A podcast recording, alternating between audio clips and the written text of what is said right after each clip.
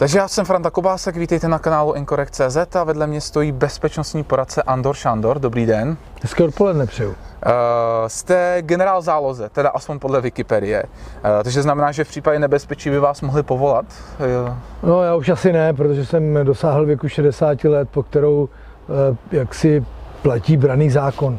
Od 18 do 60 let jsou všichni muži a ženi k dispozici pro stát, pokud by došlo k nějaké vážné úhroze, ale protože mi už bylo 63, takže vlastně se to už na mě nestahuje. nestahuje, ale mohl bych dobrovolně nastoupit. Dobrovolně, takže kdyby byla nějaký nebezpečí, tak by volali ty generály v záloze, to byste se dobrovolně přihlásil. Šel byste do něčeho někdy v nějakých podmínek? Asi jo, proč ne, já to považuji uh, za to jako zvláštní povinnost, protože uh, 30 let jsem strávil v armádě České republiky a mám k téhle zemi velmi pozitivní a nebojím se říct vlastenecký vztah, takže kdyby bylo potřeba, tak bych se určitě nabít. Sloužil jste vlastně ve všech armádách poslední doby. Armády ČSSR, ČSFR i ČR. Takže jste procházel eh, v podstatě třema státama, když se tak vezme. Cítil jste v armádě nějakou výraznou změnu v těch obdobích 89, 90 a 93 v tom přelomu?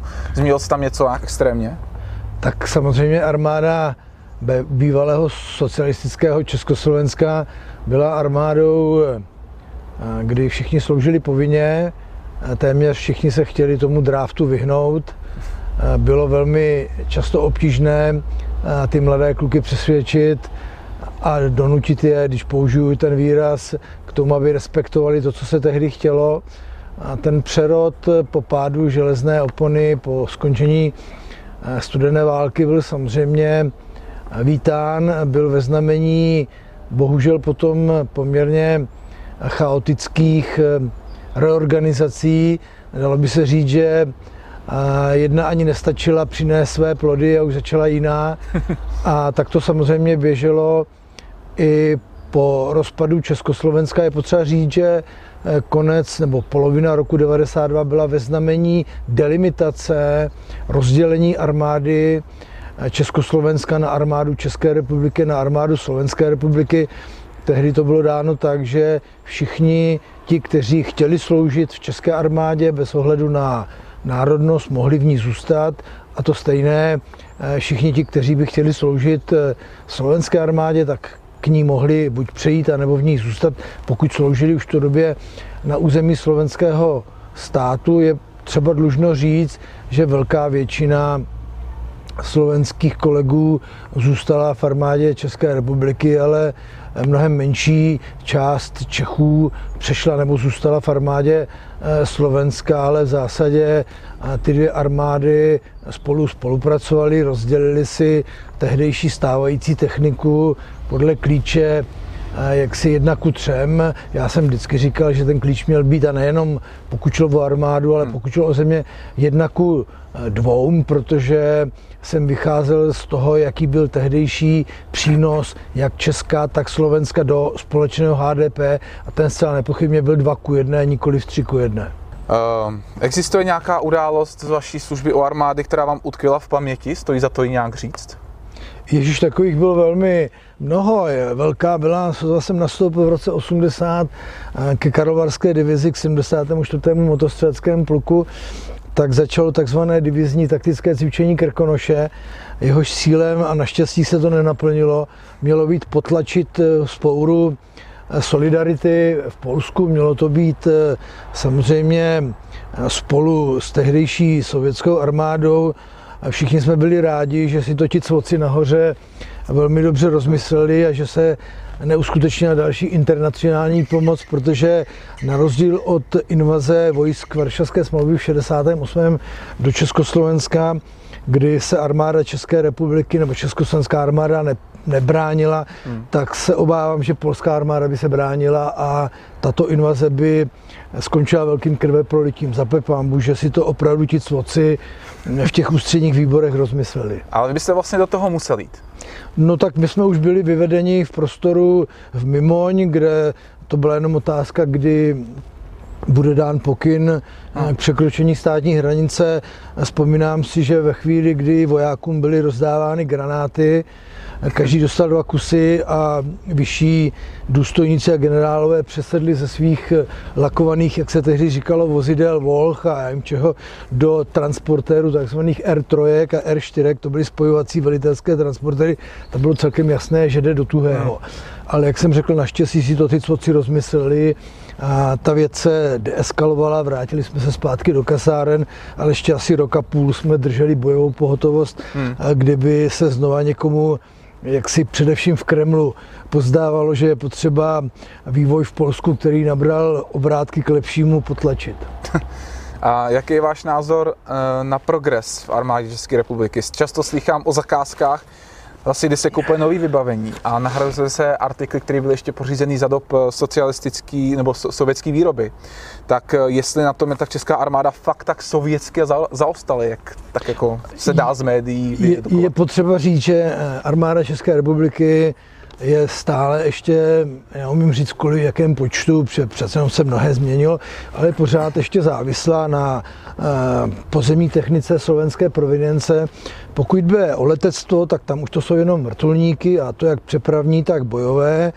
Pokud jde o pozemní vojsko, tak samozřejmě páteří pozemního vojska jsou stále již staré tanky T-72, hmm. které se generální štáb rozhodl modernizovat. Já se obávám, že to je fatální chyba, neboť eh, modernizací tanku T-72 můžeme mít už jenom modernizovaného veterána, nikdy už nebudeme mít eh, skutečně tomu, čemu se anglicky říká main battle tank, to určitě nepůjde. Pak samozřejmě je armáda závislá na bojových vozidlech pěchoty, dvojky, to jsou také vozidla ruské provenience, 40-30 let stará, jejich modernizace se za pambu jaksi nakonec nezrealizovala takže to je určitě páteřní věc pozemního vojska, pak protizdušná obrana částečně pořád ještě je na ruské technice, hmm. ale řekl bych, že ten obrat tady zase není vůbec neznatelný. Potíž je, jak ta modernizační fáze, já bych řekl dokonce modernizací eskalace, eh, jak bude přitlumená těmi obrovskými záseky dluhů, hmm koronavirové krize. Obávám se, že byť armáda si to nepřeje, takže ji nakonec budou stejně všichni chtět vidět krvácet. Teď je otázka, jak moc. No, vzpomněl jsem si, že jsem před několika měsíci komentoval uh, Ursulu von der Leyenovou, to je vlastně současná předsedkyně Evropské komise, ale jako ministrně obrany pod Merkelovou, tak se podílela, někteří komentují, až na rozkladu spolkové armády. Napadlo mě, jak je na tom podle vašeho názoru Bundestag, jestli o tom něco víte? Je to Bundes, taková tragédie. Bundeswehr, ne? Bundeswehr, pardon. Já, já musím říct, a já to jsem říkal několikrát, a nejsem úplně velký přím, příznivce Bonmotu, ale tenhle ten mám rád. Ursula von Leyen zdecimovala Bundeswehr víc než maršál Žukov Hitlerův Wehrmacht. To je prostě fakt. Na druhou stranu má pozitivní zásluhy v tom, že třeba zavedla do tankového vojska uniformy pro těhotné tankistky. Je třeba jako posoudit, jak skutečně to má význam. On Bundeswehr dneska prostě není ani tím Bundeswehrem, který byl ještě za minulého režimu, kdy měl 12 pozemních divizí poměrně velmi silně a dobře vyzbrojených. Eh, bylo to samozřejmě všechno ještě tehdy položeno na povinné základní vojenské službě, kdy Němci měli velký problém překonat a pořád mají to stigma z té druhé světové války a nechtěli jít tou cestou profesionalizace, což samozřejmě eh, dneska už také opustili tu povinnou základní vojenskou službu, ale hm, Bundeswehr prostě nevydává, nebo respektive Německo nevydává žádné horentní prostředky. Řada lidí, eh, které znám, budou říkat, že to je dobře, protože si nepřejí vidět Bundeswehr jak s nějakou obnou a teď nechci přehánět eh, Wehrmachtu. Já si osobně myslím, že Bundeswehr je eh, armáda demokratické země, byť samozřejmě některé věci, které se dějí v Německu, člověk sleduje s určitými obavy, především je to nárůst toho pravicového hnutí, které tam vidíme, ale Bundeswehr o tom, na tom opravdu není dobře. Hmm. A bude trvat nějakou dobu a obzvlášť ta koronavirová krize, ta zpomalí všechny modernizační programy i Bundeswehru, myslím, že s jedinou výjimkou a to je u Spojených států a Číny. Hmm. Co se týče vlastně Bundeswehru, tak tam problém není vlastně jenom s těma pravičákama, ale tam jsou vlastně islamisti. Já bych to asi nenazval islamisti, ono když použijeme výraz islamista, máme pod tím, vidíme ty lidi, co třeba včera někdo v Paříži uřízl hlavu tomu učiteli, který ukazoval svým studentům karikatury proroka Mohameda a že tam budou lidi muslimského vyznání, je celkem logické. Jestliže hmm Dneska je v Německu možná 4 milionová turecká menšina, tak logicky se z ní někdo určitě vyprofiluje tak, že slouží v Bundeswehru jako eh, třeba profesionální voják. Je to třeba samozřejmě sledovat, ale nemyslím si, že by zásadním problémem je Bundeswehru byli mm, vojáci muslimského původu nebo vyznání a ta zmínka o tom pravičáckém extremismu, to si myslím, že je i přes celou společnost německou, hmm. především v tom východním, té východní části Německa, ale bohužel se to promítá i do, do Bundeswehru. To je věc, kterou je potřeba velmi pečlivě Jak to vysvětlujete, ten nárůst pravičáckého extremismu? Já si myslím, že ten je dán eh, tím, jak dnešní elity eh, nejsou schopny řešit problémy Eh, spojené s migrací, samozřejmě i s tím, že se ta východní část nikdy nedostala na úroveň té západní části, mají problém s politickou korektností, mají problém s řadou věcí a jsou jednoduše potom lehce zmanipulovatelní těmi, kteří zatím mohou sledovat víc než jenom nějakou nápravu elit k tomu, aby skutečně sloužili obyvatelům země, ale přiznám se, že nejsem žádný velký odborník hmm. na německé pravicové hnutí, ale každý extremismus, především z Německa, je potřeba velmi pečlivě sledovat. Hmm, poslední dobou Poslední dobou se zdá, že takové ty věci, jako že v Berlíně se koalice dohodla, že úředníkům dá doporučení, aby nevyjadřovali slovo jako černý pasažér a cizinec, jsou možná tím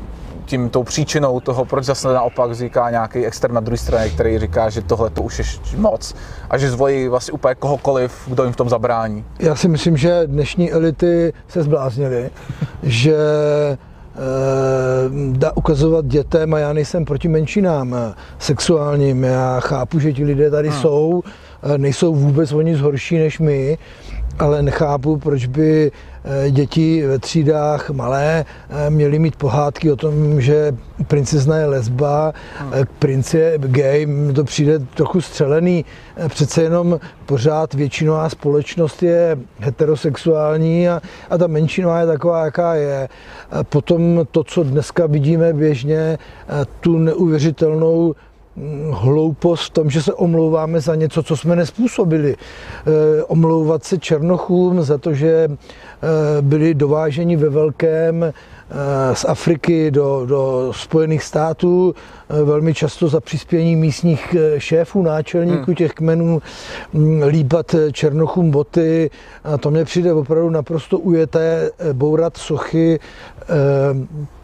bílých mužů, kteří v minulosti se chovali tak, jak se chovali, to, já to schválně říkám, můžeme dojít tak daleko, že se rozhodneme zbourat Karlštejn, protože Karel IV. jak si podporoval židovské pogromy, prostě to byla nějaká doba. Já na to říkám jednu věc. Bílý muž způsobil řadu problémů, o tom není pochyb, ale nebýt bílého muže, tak tu nemáme zdaleka všechnu tu krásnou eh, historii, všechno to umění, to všecko, to je většinově od eh, bílého muže. Přitom uznávám, že to byli iráčtí muslimové, kteří vynalezli algebru, to všechno česta sláva, ale většinově já jsem na to hrdý, že bílý muž dokázal to, co, to, co dokázal a přece něco je černé a jestliže někdo jezdí na černo, tak je to černý pasažér. Snaha vymýšlet nějaké jiné názvy, podle mě to nemá ani nic společného s nějakým označením kohosi, nějaké si menšiny eh, ve Spojených státech, ve kterých po mého názoru to bere velmi nebezpečnou jaksi dráhu v tom, že ta země se může při nějakých dalších projevech násilí dostat skutečně až na kraj občanské války s nedozidnými následky. Myslím si, že politická korektnost je prostě špatně. Máme být slušní, máme být zdvořilí, máme být eh, empatičtí, chovat se slušně, to všechno, jo, ale nazývejme věci správnými jmény. Hmm. Nebudeme-li nazývat věci správnými jmény, pak uvěříme tomu, co říkáme, začneme tomu prostě věřit tak, že na to začneme dělat opatření a najednou zjistíme, že děláme opatření úplně na něco jiného a je ten jev, který jsme se jali popisovat korektně, jsme popsali špatně a to se nám vymstí. To je přece logické. Buďme prosím normální a nesnažme se říkat, tak jako v Kanadě, že dítě v sedmi letech se rozhodne, jestli je muž nebo žena. A to přijde úplně střelený. Eh, když jsme se bavili o eh, tom vzrůstu pravicového extremismu v té německé armádě, tak jaká záruka bezpečnosti by podle vás měla takzvaná společná evropská armáda? A vůbec měla by vzniknout a kdo by měl velet? Někdo z Bruselu?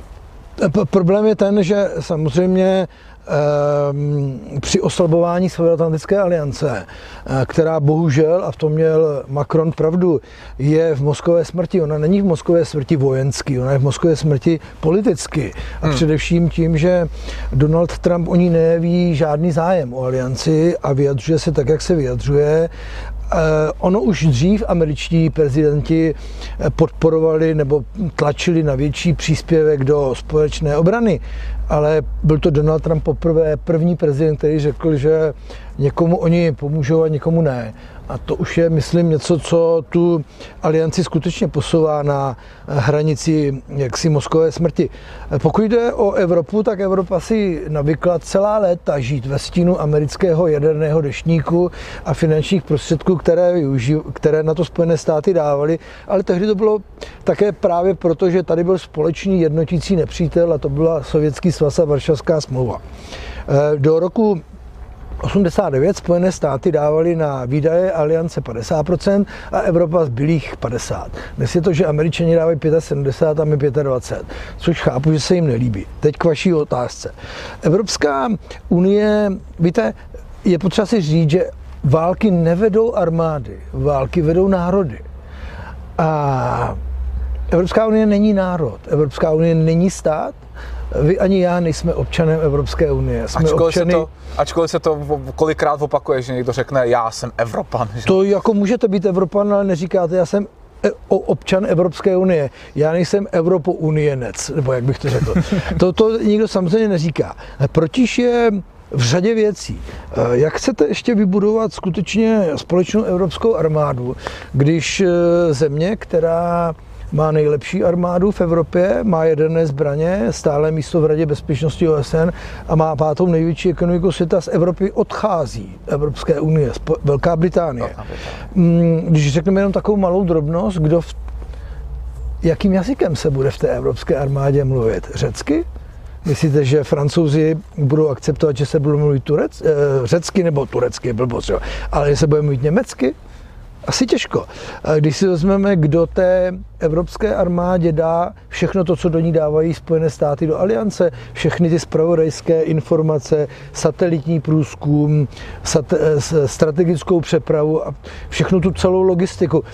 Dneska prostě to tak není nastaveno, ale hlavně, pokud budeme akceptovat eh, Klausevicovo, že válka je pokračováním politiky jinými prostředky, tak si musíme říct eh, případně eh, v zájmu jaké zahraniční politiky by ta, a, a, ta evropská armáda fungovala. Přece obavíme a všichni tušíme, že zahraniční politika Francie je přece jenom trochu jiná než Německa, je určitě jiná než Itálie, je jiná než Pobaltí a je jiná než Řecka. A v duchu teda čí zahraniční politiky by tato armáda fungovala, protože je přece jasné, že Evropská unie bohužel nemá společnou zahraniční bezpečnostní a, Evrop- a obranou politiku v praxi. Mají na papíře, ale na papíře můžete mít, co chcete. Když to má fungovat, tak to nezafungujete. Hmm. Takže řada věcí, eh, které prostě nefungují, jsou evidentních. Na druhou stranu tvářit se, že nám tady na áru odumírá aliance a nedělat nic je také jako špatně. Ale... Co, co navrhnout teda? No to je ten problém. My měli se snažit ehm, jak si tu alianci se udržet, po, po, pokusit se ji udržet u životě. To znamená, že když Donald Trump říká zbrojte, dávejte 2% HDP, to znamená kupujte naše zbraně. No, to tak... Eh, A nebo Izraele by šlo, ne?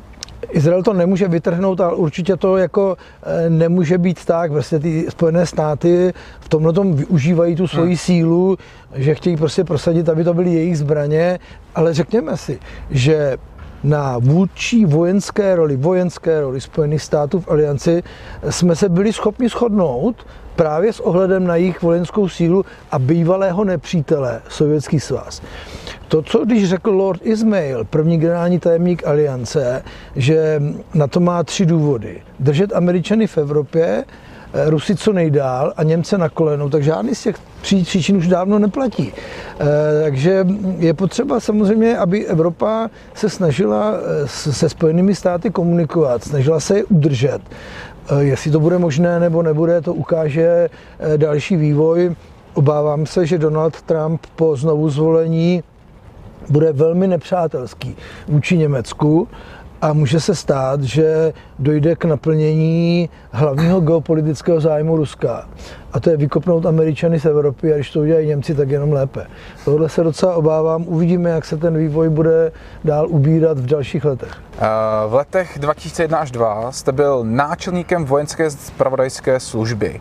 Je rozdíl mezi ní a bezpečnostní informační službou a pokud ano, lezou si do zelí nebo ne? No tak eh, je potřeba říct, že eh, vojenská spravodajská služba tehdy, jak existovala, ona už je dneska sloučená s kontrarozvědkou vojenskou, hmm. tak fungovala jenom v zahraničí.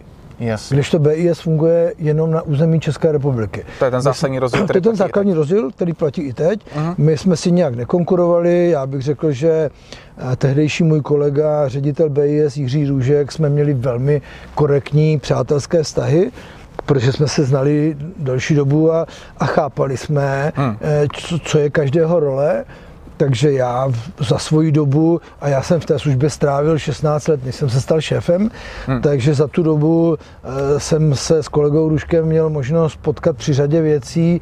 A myslím, že jsme měli dobrou chemii a za tu dobu já nemůžu říct, že bych měl jakýkoliv problém s BIS a, a nějak jsem, e, jsme si nekonkurovali, nalezli jsme si do zelí, spolupracovali jsme. Jenom se zeptám jako ze, tak, ze srandy, označil byste BIS za, za čučkaře nebo ne? Podívejte, eh, kdybych, je tak, kdybych si myslel, že takový budou, tak z hlediska své profese a zpravodajské etiky, a kdybych byl politikem, tak už vůbec, bych nikdy nic takového veřejně neřekl. Protože když řeknete, BIS jsou čučkaři, tak já vám to přeložím. Když to řekne prezident Zeman, já to přeložím do normálního jazyka. Darebáci všech zemí, přijďte páchat svoje svinstva do České republiky. Neboť ti, kteří vás mají odradit, kteří nás mají před vámi chránit, jsou čučkaři. Já hmm. to vím, protože jsem příjemce jejich zpráv. Myslím, že to je velmi nešťastné, pokud politici mají pocit, že tajné služby nepracují dobře, mají udělat všechno pro to, aby pracovali Pracovali dobře, ale nemají s tím seznamovat veřejnost.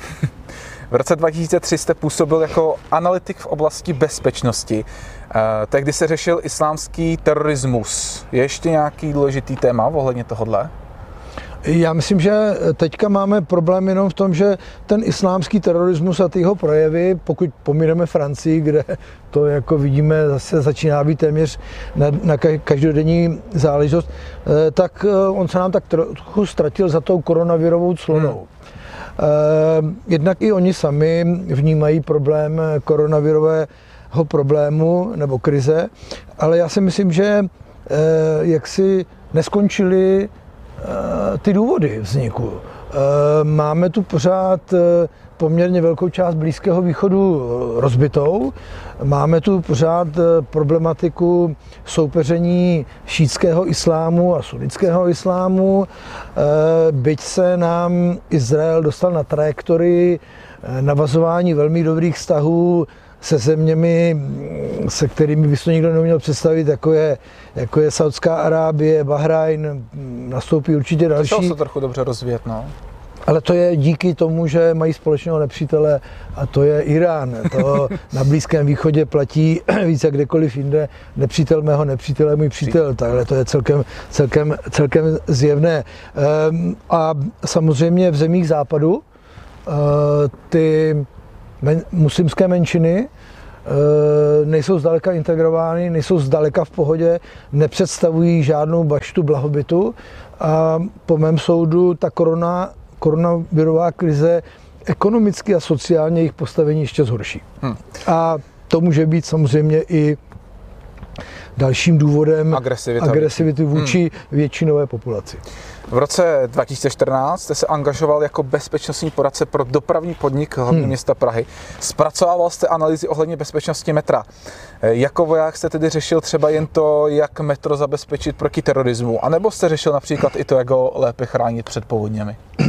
Já bych předeslal, že s kolegou Šedivým v roce někdy 2009, tak už se přesně nepamatuju, jsme spolu udělali bezpečnostní studii vybrané trasy metra C, mm. kde jsme sledovali komplexní zajištění e, provozu metra. E, to samé jsem pokračoval potom pro dopravní podnik s ohledem na věci, které mají vztah k bezpečnosti, o které jste mluvil, nikoliv povodně nebo něco takového, ale takovou tu celkovou bezpečnost metra, jak, víte, metro je dneska strašně veliká stavba. Dneska neexistuje už ani nikdo, kdo by znal, jak vlastně veliká všude je. To je něco takového, co už by nikdo nikdy nevybudoval. Hmm. Na stanici Vltavská je třeba 10 pater. Ty prostory jsou velký jako fotbalové hřiště. Takže, Co s tím? No tak to už dneska nikdo nebude likvidovat, akorát je tam prostě problém, že to je eh, že tam jsou ochranné systémy, ukryty hmm. pro obyvatelstvo a podobně. Eh, řešil se tam spoustu věcí, pokud šlo o bezpečnost metra. Problém je, že metro z nějakých nepochopitelných důvodů hasičského záchranného sboru není prvkem kritické infrastruktury, což je neuvěřitelné. A zdůvodnění je, že jezdí jenom v Praze. Tak logicky, když nemá koleje natažený v Brně, nemůže jezdit v Brně. Ale e, myslím, že ta práce byla relativně dlouhá, byla velmi, velmi zajímavá a ukázalo se, že je tam řada problémů, ale zase ty problémy se dají řešit tak, aby ta bezpečnost právě proti teroristickému útoku, kriminalitě a podobně se dala zvýšit. Jasně. Napsal jste taky několik knih. Eh, například Jak přežít nejen teroristický útok. Dá se to nějak schrnout do zásadních zásad, byste řekl třeba desatero nebo pět on, pravidel základních? Ono, ono tam to desatero je, já si ho samozřejmě nepamatuju z hlavy, ale e, jako zá, zá, zásada je uteč, schovej se, braň se, je to nezbytně nutné. To je vlastně to instruktážní video, co vydala tuším policie České republiky. No ale to vydali až po mně, já jsem to napsal dřív. A to není podstatné. Je to neznamená, že by byli hloupí, vůbec ne. E, tam je řada věcí, jak se lidi mají chovat ve školách, na pracovišti, venku, jak, e, jaké volí destinace. I takovou drobnost, e, jedete do země, která není příliš příznivá bezpečnostně, to znamená, vyberu si v hotelu pokoj, který má v okna do do dvora, Jasně. nesedím v restauraci hned eh, u vchodu, nepobíhám a netrávím zbytečně čas v lobby a podobně. A je řada velmi dobrých praktických návodů, eh, které, eh, které jsou ale asi úplně ten hlavní je, že každý by si měl vzít osud svého života do vlastních rukou, měl by zvažovat všechno to, co dělá, to, co mu to může způsobit a to, do jaké situace se může dostat a hmm. měl by být opatrný. Na druhou stranu ten život prostě takový je. Je tu řada nebezpečí, která nás čekají a máme dvě možnosti. Buď se zavřeme doma, to bude život ones randa, a nebo budeme žít tak, jak žijeme, ale budeme opatrní a nebudeme, jak já říkám, chodit nebezpečí vstříc. Dá se z člověka nějak vycejtit, že se chystá spáchat teroristický útok, dá se to i nějak naučit, rozpoznat, ba jen teoreticky někoho takového? Určitě se to dá poznat. Na tom jsou i za, za, založeny některé ty chytré kamery, které sledují a vidí, vnímají hmm. Eh, toho člověka, jak se chová, jak, jako má teplotu a podobně. Víte, ono dát si na tělo pás zná eh, s, s nějakou výbušninou, a odpálit se v metru plném lidí, to není věc, kterou byste dělal každý den. A je to něco, co musí toho člověka velmi, velmi stresovat. To je něco, co si asi neumíme představit, pokud jsme nikdy tohleto ani nechtěli udělat. Takže určitě se to dá poznat. Otázka je, co uděláte, když hmm. takového člověka uvidíte ale zase znovu já říkám, vždycky, když můžete, tak utečte. Když můžete, tak utečte. Když nemůžete, tak se někde schovejte, nevystrkujte hlavu, buďte schovaný do té doby, dokud je jasné, že už to všechno skončilo, eh, tak abyste při nějakém, hlavně si nedělejte selfiečka s těma idiotama a nesnažte se jak si eh, cokoliv nějak zbytečně pozorovat, může se vám stát, že to bude poslední selfie nebo poslední pozorovaná osoba. Uh, duševně, nebo takhle, když se stane teroristický útok, tak hodně často se v médiích propírá, že ten člověk byl duševně nemocný. Dá se člověk duševně aspoň trochu zdravý donutit k tomu, podle vás, aby spáchal teroristický útok? Jako donutit, don, není to o tom donutit. Samozřejmě. Motivovat spíš. Motivovat určitě.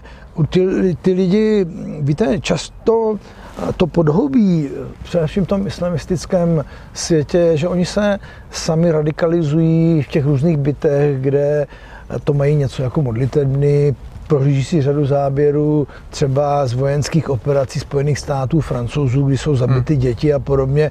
Ta radikalizace eh, je samozřejmě proces nějaký, Určitě to není tak, že dneska přijdete a řeknete, mě ti bezvěrci štvou a zítra si to hodíte někde. Ten hmm. proces tady nějaký je, je to proces. ale je to proces, ale je evidentní, že řada těch eh, skutečných eh, Eh, islamistických imámů, kteří takto přetváří vnímání těch lidí, je úspěšných, bohužel. A k tomu úspěchu jim bohužel pomáhá i některé naše projevy té vojenské a zahraniční politiky, eh, kdy vlastně v těch místech konfliktů eh, se chováme neúplně úplně adekvátně. Víte, dám příklad, když bezpilotní prostředek Spojených států je odpálen proti nějakému stavení v Afganistánu a říká se, my jsme si mysleli, že tam bylo schromáždění polních velitelů a ona to byla ehm, jaksi afgánská svatba a všech 100 lidí je mrtvých, tak to těm, kteří nám chtějí ublížit, velmi rychle pomůže. Tohle je velmi silný argument, hmm. proč se bezvěrcům pomstit, to určitě. Co všechno se může díky té knize přežít? Co tam všechno máte? Takovou, co je, to tam, je, tam, je tam od eh, střelby, výbuchu, um, je tam blackout, je tam tsunami, je tam zemětřesení, je tam samozřejmě taková důležitá otázka, jako je chování našich nezletilých dětí na internetu, mm-hmm. jak se chovají v zásadě říkám, že velmi často, kromě toho, abychom jim dali lásku, tak jim dáme notebook, nezajímají se, co dělají, nevysvětlíme jim, že život virtuální, svět virtuální může být nebezpečnější než ten život skutečný. Je tam celá řada věcí, plus tam je přehled bezpečných aerolinek, nebezpečných aerolinek, mm-hmm. zemí, kde by si měli lidé dávat na některé věci pozor. Jsou tam vyloženě nebezpečné země, jsou tam země, které jsou částečně nebezpečné a jinak jsou třeba pořád eh, jaksi cílovou destinací hmm. turistiky a podobně. Je to taková poměrně útlá brožura, eh, která jako základní návod k tomu, jak o sobě přemýšlet, je dobrá. Především ta část toho blackoutu, kde je jasný návod, co dělat před, jak se chovat, když to nastane, co mít doma připraveno. Hmm. To si myslím, že je taková užitečná pomůcka pro každého, kdo se nechce spolehat na stát a kdo vnímá zrovna tak jako já. A tahle ta koronavirová krize to úplně potvrdila, že ten stát se rozpad, to, co vás moc nepostará, eh, hmm. ten stát je vám schopen nařizovat, ale nic vám jako moc nedá a když pak zafunguje, tak je to až za dlouhou dobu a ještě hmm. nevíte jak. Takže doporučujeme koupit, pokud někam pojedete i v důsledku tady té krize. Druhá se jmenuje Planeta Země, kruté místo k žití. Existuje pro vás možnost, jak přetvořit planetu Zemi, aby z ní bylo přívětivé místo k žití? Já si myslím, takové je ta, ta třetí, ale myslím si, že něco takového je asi nemyslitelného. Víte, když si vezmete, že za pět tisíc let historie, když se nějakým způsobem popisuje, se jenom 500 let neválčilo. Když si vezmete, že od roku 1914 do roku 1945 jenom v Evropě zahynulo v důsledku válečných konfliktů 100 milionů lidí. Když druhá světová válka má na svém účtě 68 milionů lidí, tak to má přece vypovídající hodnotu. Hmm. Když se podíváte na občanskou válku v Jugoslávii a jenom samotný konflikt v Bosně a Hercegovině, 100 tisíc lidí, není to ukončeno, ukazuje to, co jsme lidstvo zač a já při té příležitosti hrozně rád připomínám takovou veselou příhodu z druhého dílu Karla Stekleho Dobrý voják Švejk. Dneska si připomínáme z té výročí narození úžasného Rudolfa Rušinského. A dobrý voják Švejk na konci toho druhého dílu, když se vrací, jak říká, z vlastního zajetí, do kterého omylem upadl, tak mu, jak si Feldwebel Vaněk, tak to drogista Vaněk z Kralup položí krásnou otázku. Švejku, jak dlouho si myslíte, že tahle válka potrvá? A Švejk říká, 15 let. A on říká, jak jste na to přišel? No už jsme měli jednu 30 letou, od té doby lidstvo o polovinu zmoudřelo. A já si myslím, že jsme si všichni tady tohle měli říkat a měli jsme se ptát, o kolik jsme zmoudřeli za posledních 75 let od konce druhé světové války, hmm. která přinesla totální rozvrat do Evropy, totální zoufalství a mraky mrtvých, mraky mrtvých. A to je vlastně něco jako memento, který bychom neměli nikdy zapomenout. Uh, vy jste napsal ještě třetí knihu uh, a ta se jmenuje Čeká nás pohroma. Vím, že mnozí čtenáři nesnáší spoilery, ale přesto se zeptám, myslíte, že čeká?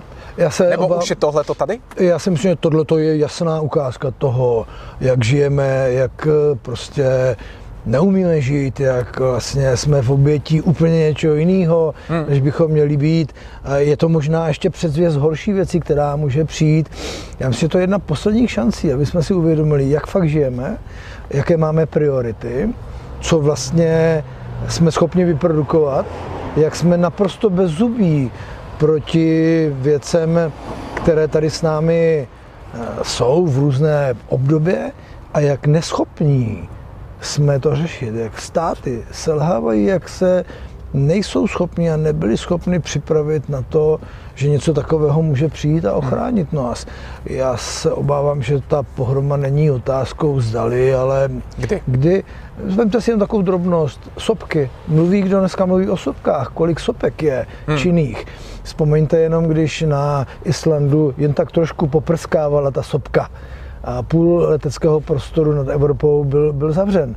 A to jsou věci, které my jsme se prostě naučili žít a naučili hmm. jsme se přemýšlet, že život je bezproblémový. Ono to tak není. Život vůbec není bezproblémový. A že bychom se měli připravit na měli problémy. bychom se připravit na problémy, jakým čelit a měli bychom si dát úplně jiné priority v souvislosti s tou koronavirovou krizí, jak jsem to několikrát napsal a řekl, kde je výzva vedení státu, učitelů a, a vůbec kohokoliv o zdravém životním stylu, který znamená zvýšenou imunitu a podobně. Místo toho se tady eh, zaříkáváme nějakým lékem proti něčemu, co možná ani léčit nepůjde, nějakou vakcínou, o jejíž úrovni si dneska můžeme oprávněně dělat eh, obavy a podobně. To je spousta věcí. Prostě žijeme úplně v rozporu s tím, jak bychom žít měli a to je prostě fakt. V roce 2018 jste byl ve, všech, ve všechno party na české televizi hmm. a řekl jste tam, že vám volají lidé i kvůli tomu, a to mě co pobavilo, že vás ohrožují, že ohrožují vlny z mikrovlné trouby. Už jste tam pak ale neřekli, jak zareagujete, tak si to zkusme. Dobrý den, pane generále, cítím, že mě ohrožuje mikrovlná trouba. Co s tím mám dělat? No moje otázka je, co děláte, jakou máte profesi. Eh, jste důležitý něčím, eh, vadíte někde někomu, a jestli Věč, ne, tak... Většinou to jsou velmi obyčejní lidé, jejich význam pro kohokoliv je celkem eh, zanedbatelný, tím vůbec nechci snižovat jejich. A jsou to lidé, kteří žijou v nějakých stihomamech, v nějakých, hmm. Eh, v nějakých, eh, možná někteří ani nejsou úplně duševně zdraví. Byť já nepopírám, že se dělají různé pokusy, ale proč zrovna tady a proč zrovna takto. Já jsem v tomhle tom eh, trochu skeptický. Uh, narazil jste tam i na kritiku uh, proti ochrance Klauze staršího, tehdejšího prezidenta, jak tam někdo s tou s airsoftovou puškou. Dá se, jak se dá zabránit něčemu takovému, když je prostě prezident v davu, aniž by kolem sebe měl prostě plexisko jako třeba prezident americký? Jak se to dá zabránit? Hmm. No, nesmí vaše ochranka se stát nosičem vašeho saka a dárku, které jste na návštěvě dostal. Ta ochranka prostě stále musí fungovat jako ochranka, musí eh, se cvičit, musí si tu cestu, než tam prezidenta přivede projet, hmm. musí vidět, kde jsou místa úskalí, musí vědět, kde je první traumacentrum, protože tehdy vezli z Chrastavy prezidenta až do Uvenky, chyba, měli ho vzít na první traumacentrum v blízkosti Chrastavy, já nevím, jestli v Jablonci nebo v Liberci, to je celkem nepodstatné a měli ho vzít tam.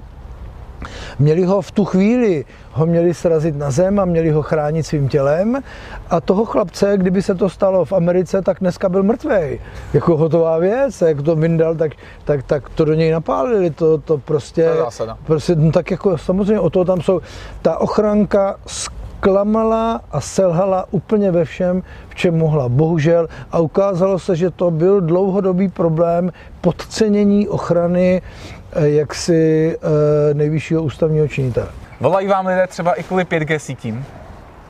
Ale i o těch 5G sítích se, se jaksi ozývají. Eh, za poslední roky, a to bych chtěl říct všem, se mi ozvalo poměrně dost žen, ale i muži, kteří nalítnou na podvodníky typu jsem americký voják, který byl zraněn v Afganistánu, musím častý. se léčit.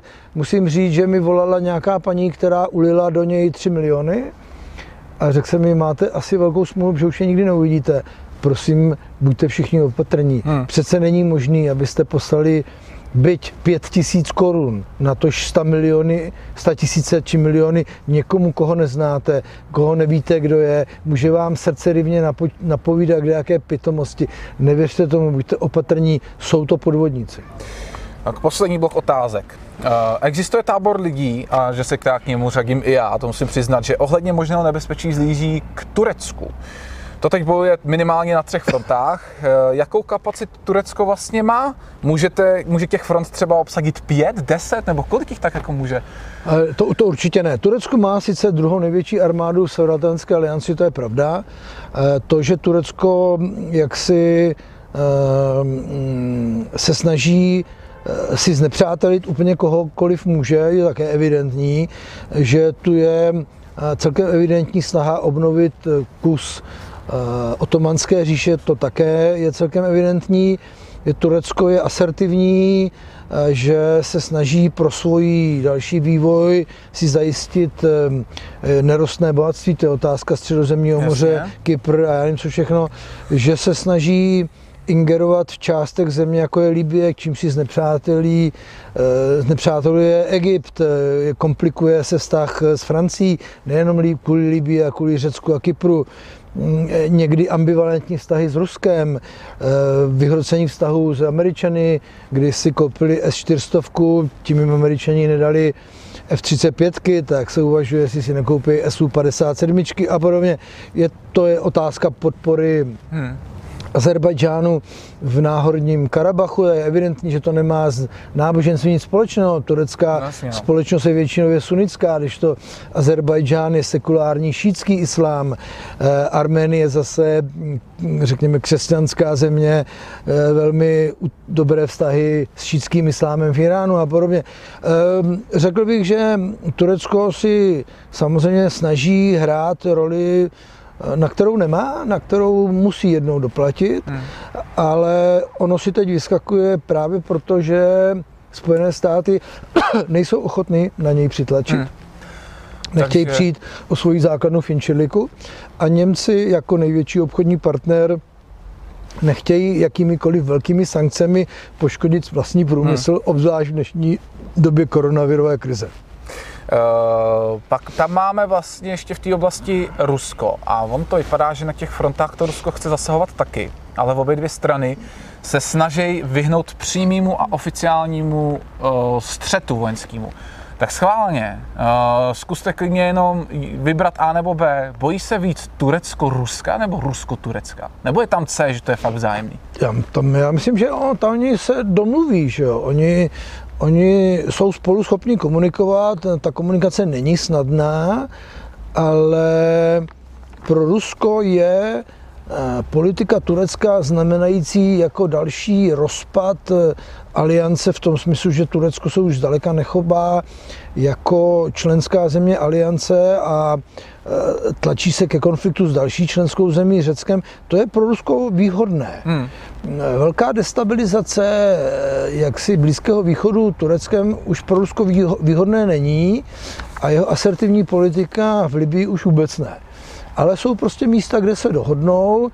Na druhou stranu ta politika Ruska vůči Turecka je také determinována politikou k těm dalším zemím. Jestliže, Ture, jestliže Rusko chce mít dobré vztahy jak s Armenií, tak s Azerbajdžánem, tak nějakým způsobem musí komunikovat hmm. i s Tureckem a ta jeho role tam prostě eh, musí být trochu jiná než v některých jiných místech eh, potenciálních sporů. Zatím je dobře, že se jsou schopni domluvit. Otázka je, že při větší koncentraci vojsk, především kdy máme Wagnerovou skupinu ruských dobrovolníků v Libii proti tomu turecké žoldáky. Podobně to samozřejmě může vést nějaké eskalaci, ale já jsem to říkal několikrát a už říkám to několik let, jestli je něco skutečně potenciálním zdrojem nebezpečí pro Evropu, jak je to Turecko. Eh, co se týče na toho, o kterém jsme se bavili, tak vlastně Jens Stoltenberg eh, tuším minulý týden navštívil Ankaru, kde vlastně vyjadřoval šílenou podporu Turecku, eh, pro některý až neuvěřitelnou. Tak jak dlouho může trvat podpora na to vůči Turecku? Je to stejně dlouho, jako bude trvat podpora, nebo spíš nečinnost USA vůči Turecku, tak tak přesně dlouho bude na to nečinný a nečinně přihlížet? Problém je, že prostě někteří lidé si neumí představit, že by Turecko nebylo součástí aliance, nechtějí ho ještě více jaksi dál přivádět do, do nějakých eh, odstředivých tendencí. Faktem je, že Turecko vyčítá západu, že podporovala syrské pešmerky, kteří jsou Tureckem považováni za jednoho z úhlavních nepřátel a jako přímí spojenci na turecké Kurdy, se kterými mají Turci letité problémy a 40 tisíc mrtvých.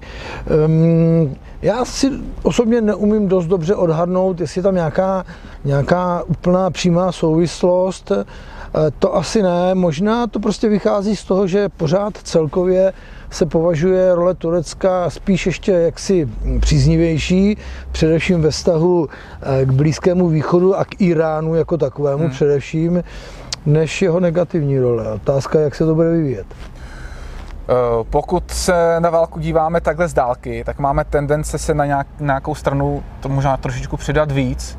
Tak komu máme, jako, když to řeknu hodně hnusně, fandit v tomto sporu o náhorní Karabach? No tak je pravdou, že byť to sice bylo z, doba, z doby bolševika, ale prostě agresi na Národní Karabach provedli Arméni. Ne obráceně. Teď začali Azerbajdžánci s tím, že chtějí ten kus země prostě zpátky. Eh, ono u těch konfliktů se někdy těžko vlastně eh, dojde k tomu, co je vlastně tou prapůvodní příčinou. Můžeme jít někde hodně daleko do začátku minulého století, ale hm, jako důležité je abychom ten konflikt byli schopni jako velmi rychle uklidnit, aby se to nevymklo z kontroly. Hmm. Jako já jsem přesvědčen, že tady není nastaveno na nějakou velkou pozemní operaci Azerbajdžánu proti Arménii, ono do těch kopců se to taky velmi těžko dělá. Všechno je to dneska spíš jako ohraničeno nějakými dělostřeleckými útoky, raketomety, bombardováním z dronů a podobně, než nějakou pozemní ofenzivou. Takže v zásadě jde o to nějaké vesnice dobít tady tou dělostřeleckou palbou, ale že by v tuto chvíli bylo reálné si představit, že Azerbajdžán vojensky znova navrátí enklávu Náhorního Karabachu pod vlastní území, to se mi nezdá úplně příliš pravděpodobné, takže tady můžeme za deset let pořád mluvit o stejném konfliktu. Že to nemusí vůbec přestat. No to určitě ne, zatím není žádný důvod si to myslet.